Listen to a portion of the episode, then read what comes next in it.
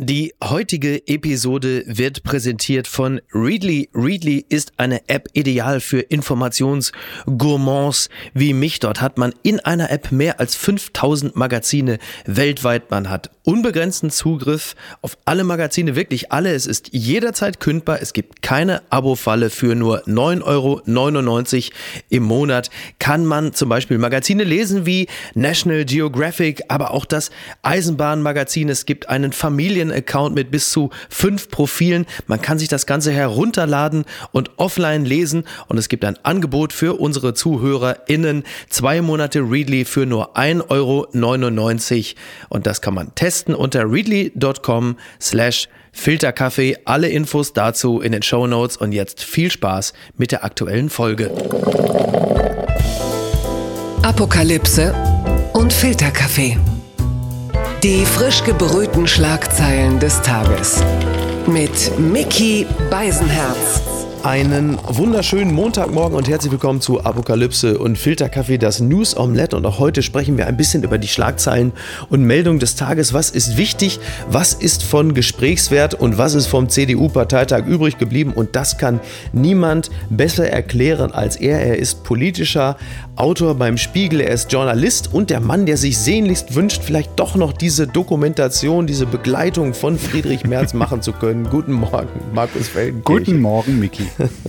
Markus, äh, äh, Alexei Nawalny ist gestern in Moskau gelandet und wurde direkt festgenommen. Wäre da vielleicht nicht auch es langsam angebracht, dass Heiko Maas seinen Marshallplan für Demokratie jetzt mal bei, äh, bei Putin anwendet? Oh Gott, zwei, zwei Hardcore-Sachen in einer Frage. Ähm, ich, ich meine, eigentlich ist alles so erwartbar und trotzdem äh, bin ich einfach nur empört über diese Dummdreistigkeit dieses russischen Regimes. Da versuchen sie den Mann offenkundig erst äh, zu ermorden und sobald er dann wieder da ist, äh, haben sie nichts Besseres zu tun, als ihn festzunehmen. Also mich erschüttert das wirklich, ja klar. Und dann ist sofort die Frage, wie reagiert die Bundesregierung und äh, mhm. was du da gesagt hast mit dem Marshallplan, was Heiko Maas dann nach diesem Sturm auf das Kapitol den Amerikanern großzügig angeboten hat. Man könne jetzt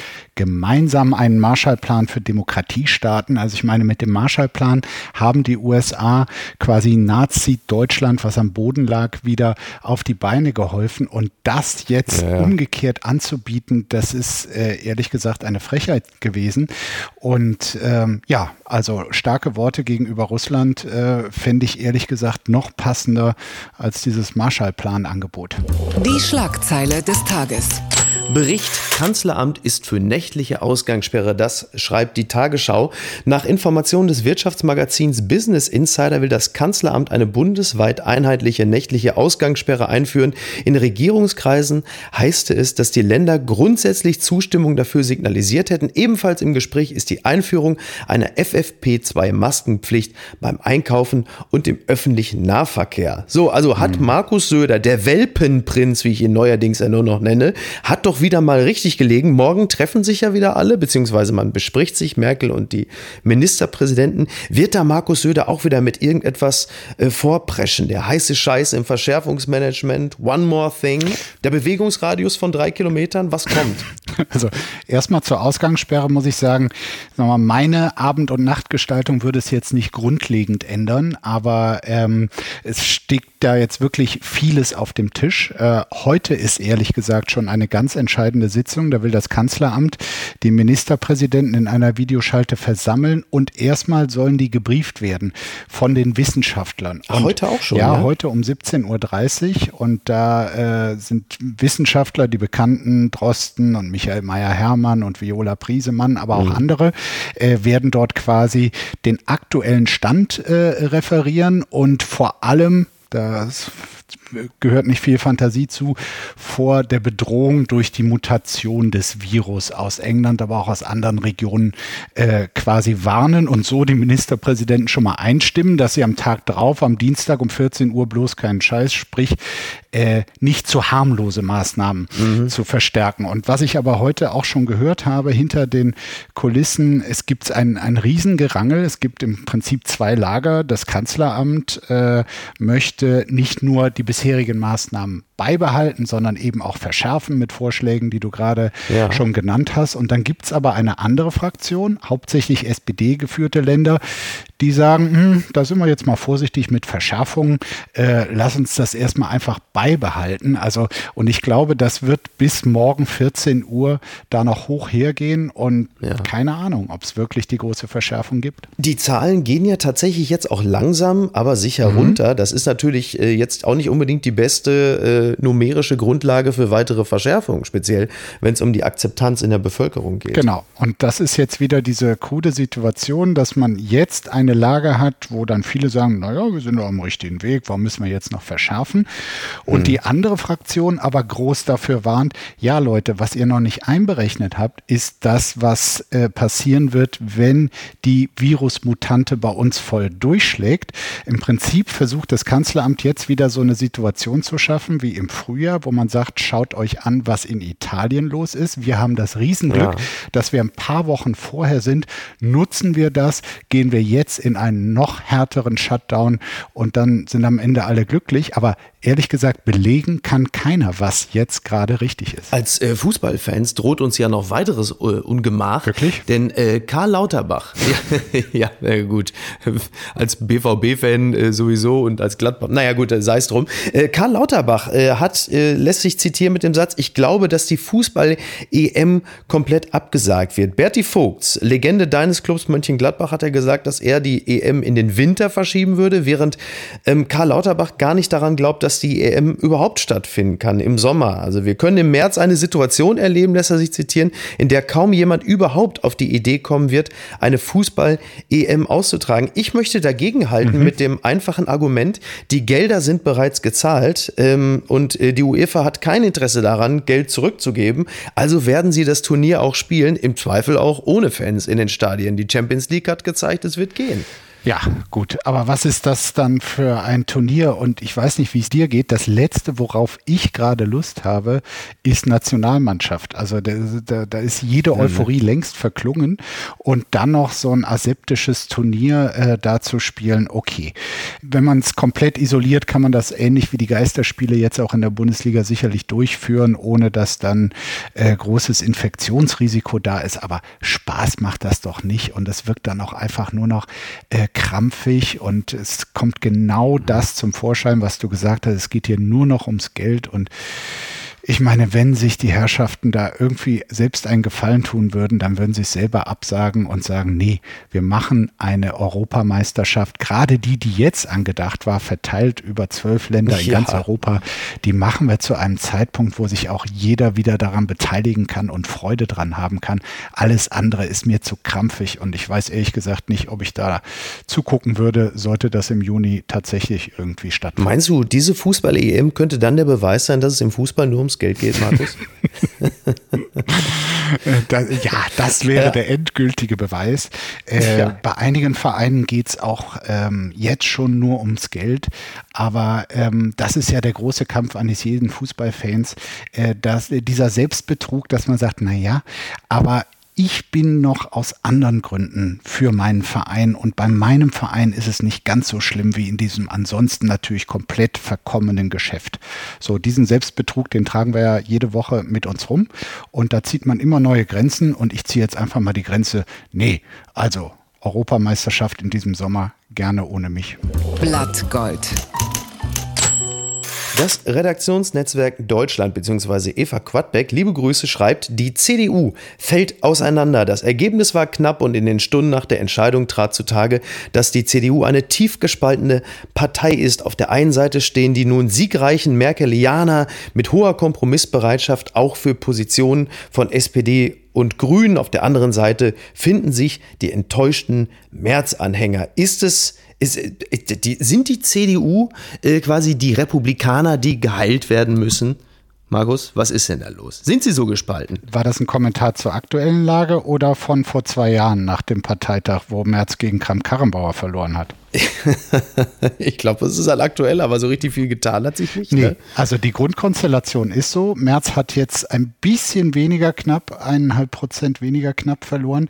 Aber klar, also das, äh, wofür er steht, was er den Leuten verspricht, beziehungsweise was sie in ihn reinprojizieren äh, unter den CDU-Mitgliedern, das ist nach wie vor offenbar sehr gefragt nach 16 Jahren Merkel, aber ich glaube trotzdem, dass Armin Laschet jetzt eine sehr viel größere Chance hat, sich nicht von den März-Anhängern treiben zu lassen, verunsichern zu lassen, als Kramp-Karrenbauer das vor zwei Jahren hatten, weil die CDU ist ein absoluter Machtverein. Und wenn es auf die Zielgerade geht, also eine Bundestagswahl ansteht, dann sind die noch, also das haben sie den Genossen bisher immer noch vorausgehabt, dann sind die disziplinierter. Und das ist Laschets große Chance, ähm, dass äh, vielleicht die Gegenrevolte des Märzlagers zumindest in diesem Wahljahr jetzt unterbleibt. Mhm. Ja, hätte er denn nicht Friedrich Merz auch mal einbinden können? Der hat sich doch generös angeboten, den Wirtschaftsminister zu machen. er hat es angeboten. Aber war, aber war das auch so ein Move, um gleich zu zeigen, irgendwie, ja, ihr habt ja einen tollen Parteivorsitzenden, kann sie noch nicht mal gegen Merkel durchsetzen, äh, obwohl der hier doch so einen Top-Mann als Wirtschaftsminister hätte. Da seht ihr mal. Ja, ähm, das zeigt, was ein Ego-Problem doch auch für Nachteile bringen kann, ähm, weil ich glaube, er ist wirklich davon überzeugt, dass ihm das jetzt wenigstens zusteht. Er sieht nicht, also Friedrich Merz sieht nicht, ich habe zweimal hintereinander verloren, sondern er sieht, ich habe zweimal hintereinander fast 50 Prozent geholt. Ich habe viele Leute hinter ja mir. Auch. Und äh, deshalb mhm. steht mir jetzt etwas zu.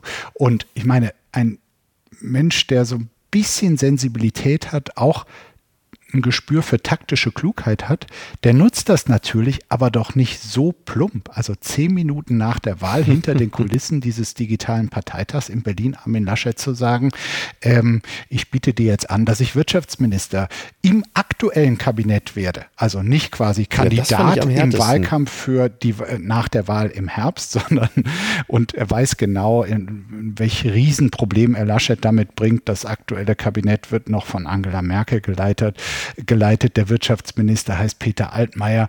Der ist ähm, also quasi ein enger Vertrauter von Angela Merkel. Und das Letzte, was sie tun wird, ist Peter Altmaier für ihren alten Freund Friedrich Merz rauszuschmeißen. Also so wenig Gedanken, wie sich Merz da gemacht hat, also so wenig Gedanken will ich mir ehrlich gesagt selten machen.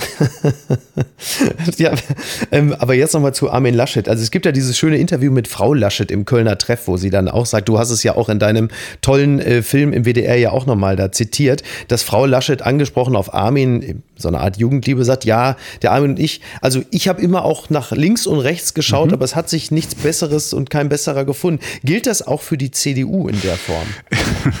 die CDU hat sich zumindest sehr, sehr schwer getan, nach äh, Angela Merkel sich jetzt wieder mit einem Vorsitzenden zu versöhnen oder überhaupt jetzt im zweiten äh, Versuch jemanden zu finden. Ähm, es gilt ehrlich gesagt auch so ein bisschen für Laschet und die CDU, weil ich habe da mal mit seinen alten Bekannten aus Aachen recherchiert und äh, die erzählen halt, dass er quasi genötigt werden musste, damals in den 70ern einen Antrag auf Mitgliedschaft überhaupt überhaupt zu unterschreiben. Der wurde ihm mehrfach im Briefkasten geworfen, hat er nie unterschrieben und dann wurde er irgendwann gedrängt. Also es war jetzt nicht so, dass er immer CDU, CDU, CDU in sich gespürt hat. ähm, aber hm, ist halt einer, der auch nach sehr, sehr vielen Niederlagen, ich meine, Laschet ist 98 nach vier Jahren aus dem Bundestag geflogen. Er hat in ja. Nordrhein-Westfalen mal parteiintern jeden Wettkampf verloren um den Fraktionsvorsitz gegen Karl-Josef Laumann, deinem so, Superhero. Ganz genau. Und dann gegen Norbert Röttgen um den NRW-Parteivorsitz. Alles verloren. Jeder andere hätte gesagt, wisst ihr was, ihr könnt mich mal, aber er ist dabei geblieben, wurde dann Ministerpräsident und jetzt sogar Parteivorsitzender. Eine Sache fand ich übrigens auch noch sehr spannend. Die Bild-Zeitung in Gestalt von Klaus Strunz hat jetzt gefordert, Merz muss in die FDP äh, mit, dem, äh, mit dem interessanten äh, Kommentar, er könnte nun im dritten Drittel seiner Schaffenskraft die Partei verlassen und in die FDP eintreten. Dort würde er einbringen, was den Liberalen derzeit fehlt, ein politisches Schwergewicht mit Strahlkraft bis weit ins konservative Lager. Ja, und das fehlt der FDP ja natürlich, so ein sozialstaatsverachtender Ego-Shooter mit gestörtem Frauenbild, da, da haben die ja wirklich noch absolut Bedarf. Was ist das denn jetzt? Also das fand ich eine ganz interessante Wolte. Das ist ähm, der, der Aufschrei eines ebenso enttäuschten März-Fans, der jetzt sagt, okay, wenn du in der Partei äh, nicht das bekommst, was du einforderst, dann geh halt woanders hin. Ja. Und ich sag mal, wenn die FDP jetzt auch noch Olaf Scholz, äh, Habeck, Baerbock und ähm, Sarah Wagenknecht ähm, in die FDP holen würde, dann könnte daraus tatsächlich noch eine erfolgreiche Partei werden. Das ist ja wie die Expendables der Politik, ne? Mhm. Klasse eigentlich. Mhm. So eine schöne 80er-Jahre-Show. Gut, ich, Toll. ich glaube, also, März wird es, auch wenn ihm natürlich vieles zuzutrauen ist. Ich glaube, er wird es nicht machen. Entzauberte Scheinriesen. Die Frankfurter Rundschau schreibt, Donald Trump hat keine Lust auf Biden und trägt bei Abschiedsfeier Atomkoffer bei sich. Das liest man gern. Auf die Amtseinführung von Joe Biden hat er keine Lust. Donald Trump plant stattdessen seine eigene Show mit rotem Teppich, Militärkapelle und Waffengruß. Äh, die Washington Post schrieb, äh, Trump plane äh, eine Abschiedszeremonie für sich selbst, wenig überraschend, auf dem Militärflugplatz außerhalb Washingtons, von wo aus der Regierungsflieger Air Force One startet. Und dann geht es wohl ab äh, mit mehreren Mitarbeitern nach Mar-a-Lago und den äh, Atomkoffer äh, hat er auch dabei. Da fühlt man sich doch insgesamt auch bedeutend sicherer, oder? Ähm, unbedingt. Also alles andere hätte mich jetzt allerdings von ähm, Donald Trump auch enttäuscht. Ich war mal auf dieser Airbase, von der er da immer von Washington aus abhebt und da ist wirklich sehr, sehr viel Platz. Da könnte man so richtig so eine nordkoreanische Militärshow auch veranstalten. Ich weiß nicht, wie groß er das geplant hat, aber da ist wirklich alles möglich. Und ähm, es wurde ja auch berichtet, den Atomkoffer, den der Präsident immer zumindest in seiner Nähe äh, dabei haben muss, mhm. den will er auf diesen Flug nach Florida sogar noch mitnehmen, um da wirklich die letzten Sekunden quasi den Finger noch am Knopf haben zu können. Ach, Aber Joe ja. Biden hat einen zweiten Koffer. Ähm, parallel schon in Washington und Trumps wird um 12 Uhr dann am Mittwoch, wenn offiziell die Amtszeit endet, abgeschaltet und dann können wir alle dem Herrgott danken. Das ist ja wie Silvester für die Demokratie, ne? wenn man so um 0 Uhr dann die Korken knallen lässt. Aber jetzt mal, was die Inauguration angeht, die ist ja am Mittwoch. Also wir müssen uns nur noch mal vorstellen, die Fans von Trump sind unter anderem, ich zitiere Armin Laschet, der Büffelmann im Kapitol und irgendwelche äh, Fascho-Arschlöcher mit Camp Auschwitz-Hoodie. Äh, mhm. Das sind die Menschen, die sich als die Hüter der Demokratie und der Republikaner sehen. Und die warten jetzt darauf, dass äh, Joe Biden äh, da ins Amt eintritt eingeführt wird. Äh, Niki Hassania, meine Frau, mhm. liebe Grüße an dieser Stelle, sagte, warum äh, wäre es nicht besser für äh, Joe Biden? Er würde als eine Art Hologramm auftreten. Ich finde, die Idee äh, hat so ein bisschen was von Coachella, aber so, so ganz, also Nee. Man sagt sich schon Sorgen um Joe Biden, oder? Niki hat jedenfalls immer die besseren Ideen äh, in eurer Partnerschaft. Das Aber ähm, ich glaube, man kann trotzdem beruhigter auf den Mittwoch blicken, weil äh, Washington ist mittlerweile so hochgerüstet, ein absoluter Sicherheitstrakt. Ich glaube, ähm, also dass äh, der, wie heißt der Bärenmützenmann? Nee, Bärenfellmann. Der Büffelmann und, im Kapitol. Büffelmann und Büffelmann und all seine äh, Brüder im Geiste. Also ähm, die, die werden da nicht mal in die Nähe kommen. Ist natürlich auch traurig, äh, weil es ist eigentlich immer ein Fest der amerikanischen Demokratie, diese mhm. äh, Amtseinführung die wird nicht nur wegen Corona, sondern auch wegen Trumps verrückten Followern ähm, äh, anders ausfallen. Andererseits kann man sagen, also ähnlich viele Zuschauer wie bei Trumps eigener Amtseinführung könnte es diesmal jetzt schon geben. Das war ja auch eine Riesenenttäuschung direkt für Trump zu Beginn, ja, ähm, wodurch ja dann durch seine Pressesprecher auch der mittlerweile berühmt gewordene Satz der alternativen Fakten geprägt wurde. Stimmt. Weil da wurde ja behauptet, er hätte ähnlich viele Zuschauer Zuschauer bei der Amtsanführung wie Obama gehabt. Mhm, da ging es los. Interessant ist übrigens auch noch äh, eine Meldung, die ich jetzt dem Guardian entnommen hatte. Also ein, ein äh, Kumpel von Rudy Giuliani äh, hat wohl irgendwie durchgesteckt oder ein, ein ehemaliger CIA-Mann oder so. Am Ende kam mhm. da raus, dass es wohl so ist, dass ein, ähm, eine Begnadigung von Donald Trump derzeit zwei Millionen Dollar kosten würde. Mhm. Als ich das gelesen habe, habe ich gedacht, spinnt Trump jetzt komplett? Warum nur zwei Millionen? Ist er altersmilde geworden? Also, ja. und ich hoffe, der Büffelmann hat sich ein bisschen was zusammengespart. das hoffe ich auch. Aber jetzt nochmal ernsthaft, die, die, diese letzten Tage da dieser Präsidentschaft, ähm, ein von ihm angeheizter Sturm aufs Kapitol, die, ähm, die Begnadigung äh, für eine Reihe von wirklich Kriminellen, äh, die ihm in der Vergangenheit mal Dienste erwiesen haben, plus noch sein Exekutionsprogramm, dass er möglichst viele Leute noch mit der äh, nationalen Todesstrafe belegen wollte. Ja, das ist alles so erbärmlich. Also, ähm, also alle Trump-Witze, die ich mal zwischendurch gemacht habe, die mache ich inzwischen nicht mehr, weil es ist einfach nur eine Katastrophe. Wir bleiben im Bereich des Erbärmlichen. Unterm Radar. Die neue Zürcher Zeitung schreibt, bezahlen die Uiguren in der Türkei den Preis für die Lieferung des chinesischen Impfstoffs? Die Türkei hat diese Woche nach der Lieferung des chinesischen Vakzins mit der Impfung der Bevölkerung begonnen, doch die Wirksamkeit des Präparats wie auch der allfällige politische Preis für dessen Bezug werfen Fragen auf. Ja, genau. Also Sinovac ist der chinesische Hersteller. Mhm. Die Chinesen haben geliefert. Die Türkei hat jetzt rund 600.000 Menschen bereits geimpft. Übrigens mit einem doch etwas kippeligen mhm. Impfstoff, der nur so rund 50 50 Prozent wirksam ist, also bei jedem zweiten. Also schöne Grüße auch an die Herdenimmunität. Und es ist aber wohl so, und jetzt wird es ein bisschen hakelig, dass die Türkei mit China ein Auslieferungsabkommen hat für Uiguren die äh, dann theoretisch dann nach China ausgeliefert werden und höchstwahrscheinlich dann in den Konzentrationslagern landen, wo ungefähr eine Million Uiguren von den Chinesen in Anführungsstrichen umerzogen mhm. werden. Mhm. Und das ist ja ein, ein Deal, ähm, der äh, uns Deutschen ausgesprochen geschmacklos vorkommt. Klammer auf, wenn wir die eigene Art mit China und der Türkei zu verhandeln, mal ausklammern, mhm. Klammer zu. Ja, zumindest äh, haben wir nicht vor, Zehntausende äh, Regimefeinde äh, an China auszuliefern.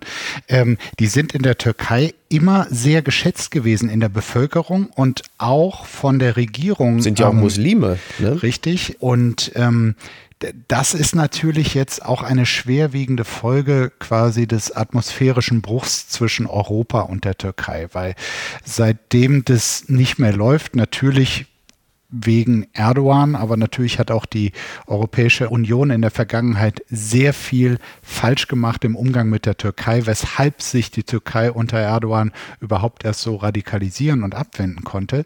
Aber sei es drum. Äh, jedenfalls kam dadurch diese Hinwendung an China und äh, auch die Abhängigkeit von China jetzt auch in Sachen Impfstoff. Und wenn das tatsächlich der Preis sein sollte, was zumindest viele Aktivisten, Menschenrechtsorganisationen befürchten, betrachten, dann wäre das natürlich eine bittere Folge einer sich seit langem schon anbahnenden Entwicklung. Mhm, wobei wir als, als Deutsche, glaube ich, da auch immer so ein bisschen die Füße stillhalten müssen, was Kritik angeht. Zum einen, da ja auch noch nicht ganz geklärt ist die Rolle von deutschen Unternehmen und uigurischen Zwangsarbeitern. Mhm. Und zum anderen, wenn wir an unseren Flüchtlingsdeal mit Erdogan denken, äh, ist das ja auch alles andere als ein deutsches, schrägstrich europäisches Ruhmesblatt. Da hast du recht. Also gerade bei diesem ähm, Flüchtlingsdeal, da haben wir uns äh, quasi Erdogan als Türsteher engagiert und ähm, aus der Angst der Politik vor weiteren Flüchtlingen da einen schmutzigen Deal eingegangen. Ja das stimmt. Was ist denn da schiefgelaufen? Die Daily Mail schreibt, Computer Programmer has just two guesses left for his password to access 220 million in Bitcoin before digital wallet locks forever. Also die kurze Version ist, da hat äh, ein Computerprogrammierer ein, ein ordentliches äh, Reservoir an Bitcoins und die sind 220 Millionen wert, aber er kommt wahrscheinlich nicht dran, weil er nur noch von zehn, von zehn Versuchen nur noch zwei äh, über hat und er kommt an dieses verdammte Passwort nicht dran. Also das ist schon eine relativ äh, bittere Vorstellung, 220 Millionen. Ich meine, das sind bei Trump sind immerhin 110 Begnadigungen und dann hast du dieses Geld in dieser Kryptowährung, aber dir fällt das Passwort nicht mehr ein. Ähm, Kann man nicht also, Passwort ändern machen? Das mache ich siebenmal am Tag. Neues Passwort erstellen. ja, das stimmt. Stimmt, das geht mir auch so. Aber dann kriegt man eine Mail. Aber ich weiß nicht, ob Bitcoin. Vielleicht geht das bei solchen Bitcoin-Punkten nicht. Ich glaube eher nicht. Ich glaube eher nicht. Aber das ist dann auch wirklich so ein bisschen so, dass, ja, du hast ja auch bei Bitcoins, äh, weil Kryptowährung, du hast ja auch keinen Schalterbeamten, der sagt, wie, sie kommen ja schon seit 30 Jahren hier zu ihrer äh, Bitcoin-Bank. Ähm, sie, sie, sind ja auch der Pate meines Kindes. Komm, dann machen wir was. Komm mal ins Hinterzimmer. Das fällt bei Bitcoin weg. Wenn du dieses Passwort, so ein, so ein, so ein Algorithmus ist ja noch kälter als Friedrich Friedrich Merz. Der sagt dann halt einfach, ja, Pech. Ist wahrscheinlich so. Ich, kenn, ich muss aber wirklich gestehen, bei dem Thema, ich kenne mich mit Bitcoins nicht so gut aus wie du. Wie, wie viel hast du denn gerade? Nee, ich besitze tatsächlich äh, keine Bitcoins, keine Kryptowährung, nix. Und das, ich auch nicht. Ähm, es ist wohl, es ist, es ist schade eigentlich, ne? Ja. Wir sind so oldschool. Ja, bist du, bist du denn auch so ein Bargeldanhänger oder kannst du dir vorstellen, demnächst nur noch digital zu bezahlen? Das kann ich mir sehr gut vorstellen. Ich bin überhaupt kein Bargeldanhänger und äh, finde diese Bargeldnos Nostalgie auch irgendwie befremdlich und freue mich sehr, dass dank Corona äh, jetzt immer mehr tatsächlich auf Kartenzahlung umstellen. Ich finde das praktisch und gut. Das geht mir auch so. Also ich merke immer, wenn ich aus Holland oder aus Dänemark zurück bin, dass ich wieder in Deutschland bin, dass sofort wieder heißt, nee, das geht hier nicht, nur Bargeld. Mhm. Ich dachte, ja, genau, da sind wir. Papala Paparazzi. Let's Dance. Diese Stars sind 2021 dabei. Da schnallst du doch mit der Zunge, Markus. Die Let's Dance-Kandidaten stehen fest. Neben Jan Hofer und Senna Gamur wird auch die Halbschwester von Barack Obama antreten. Und das ist doch klasse. Du bist doch, du, du, du bist doch äh, USA-affin. Du warst doch auch Korrespondent für den Spiegel. Da muss doch dir die Schwester von Barack Obama irgendwann mal aufgefallen sein, oder? Dr. Alma Obama. Ich glaube, die war in Deutschland ein größeres Ding als in den USA äh, selbst. Aber Freue mich natürlich riesig, dass sie da das ist jetzt. Wie David Hasselhoff eigentlich, ne? Ja, ja, das nennt man das äh, David Hasselhoff-Syndrom. ich muss gestehen, ich bin nicht ganz so affin zu RTL-Unterhaltungsproduktionen wie du. Ähm, aber du, ich habe gestern Abend noch eine Kakerlake gesprochen, live im deutschen Fernsehen. Also da magst du also richtig. Sehr gut. Und schreibst du auch die Tänze für Let's Dance? nee, das macht der Kollege Jörg über. Der schreibt die Tänze und die Moderation. Sehr gut. Nee, aber ich drücke wirklich ja. allen jetzt schon mal richtig die Daumen. Wann geht's denn los? Äh, am 26. Februar. Siehst du, da kannst du kannst den Timer schon mal stellen. Gut, mache ich. Und was schreibt eigentlich die Bild? Komm, den Service liefern wir jetzt noch hinten dran. Post von Wagner. Meine Stimme ist noch ein bisschen rau wegen der Kakerlake von gestern, aber das kriege ich noch hin. Das passt doch gut. Mhm. Post von Wagner betrifft Lockdown extrem. Morgen, Dienstag, werden im Kanzleramt Entscheidungen getroffen. Über unser Leben und Sterben. Die extremste Entscheidung, alles zu. Fabriken, Büros, Betriebe, Baustellen, Tankstellen, Schulen, Lockdown extrem. Lockdown wie im Mittelalter, wo man die Türen und Fenster der Pestkranken zunagelte. Können wir Menschen von heute ein zugenageltes Leben ertragen? Ich für meine Person ja. Denn die vielen Toten, die das RKI täglich meldet, sind unerträglich.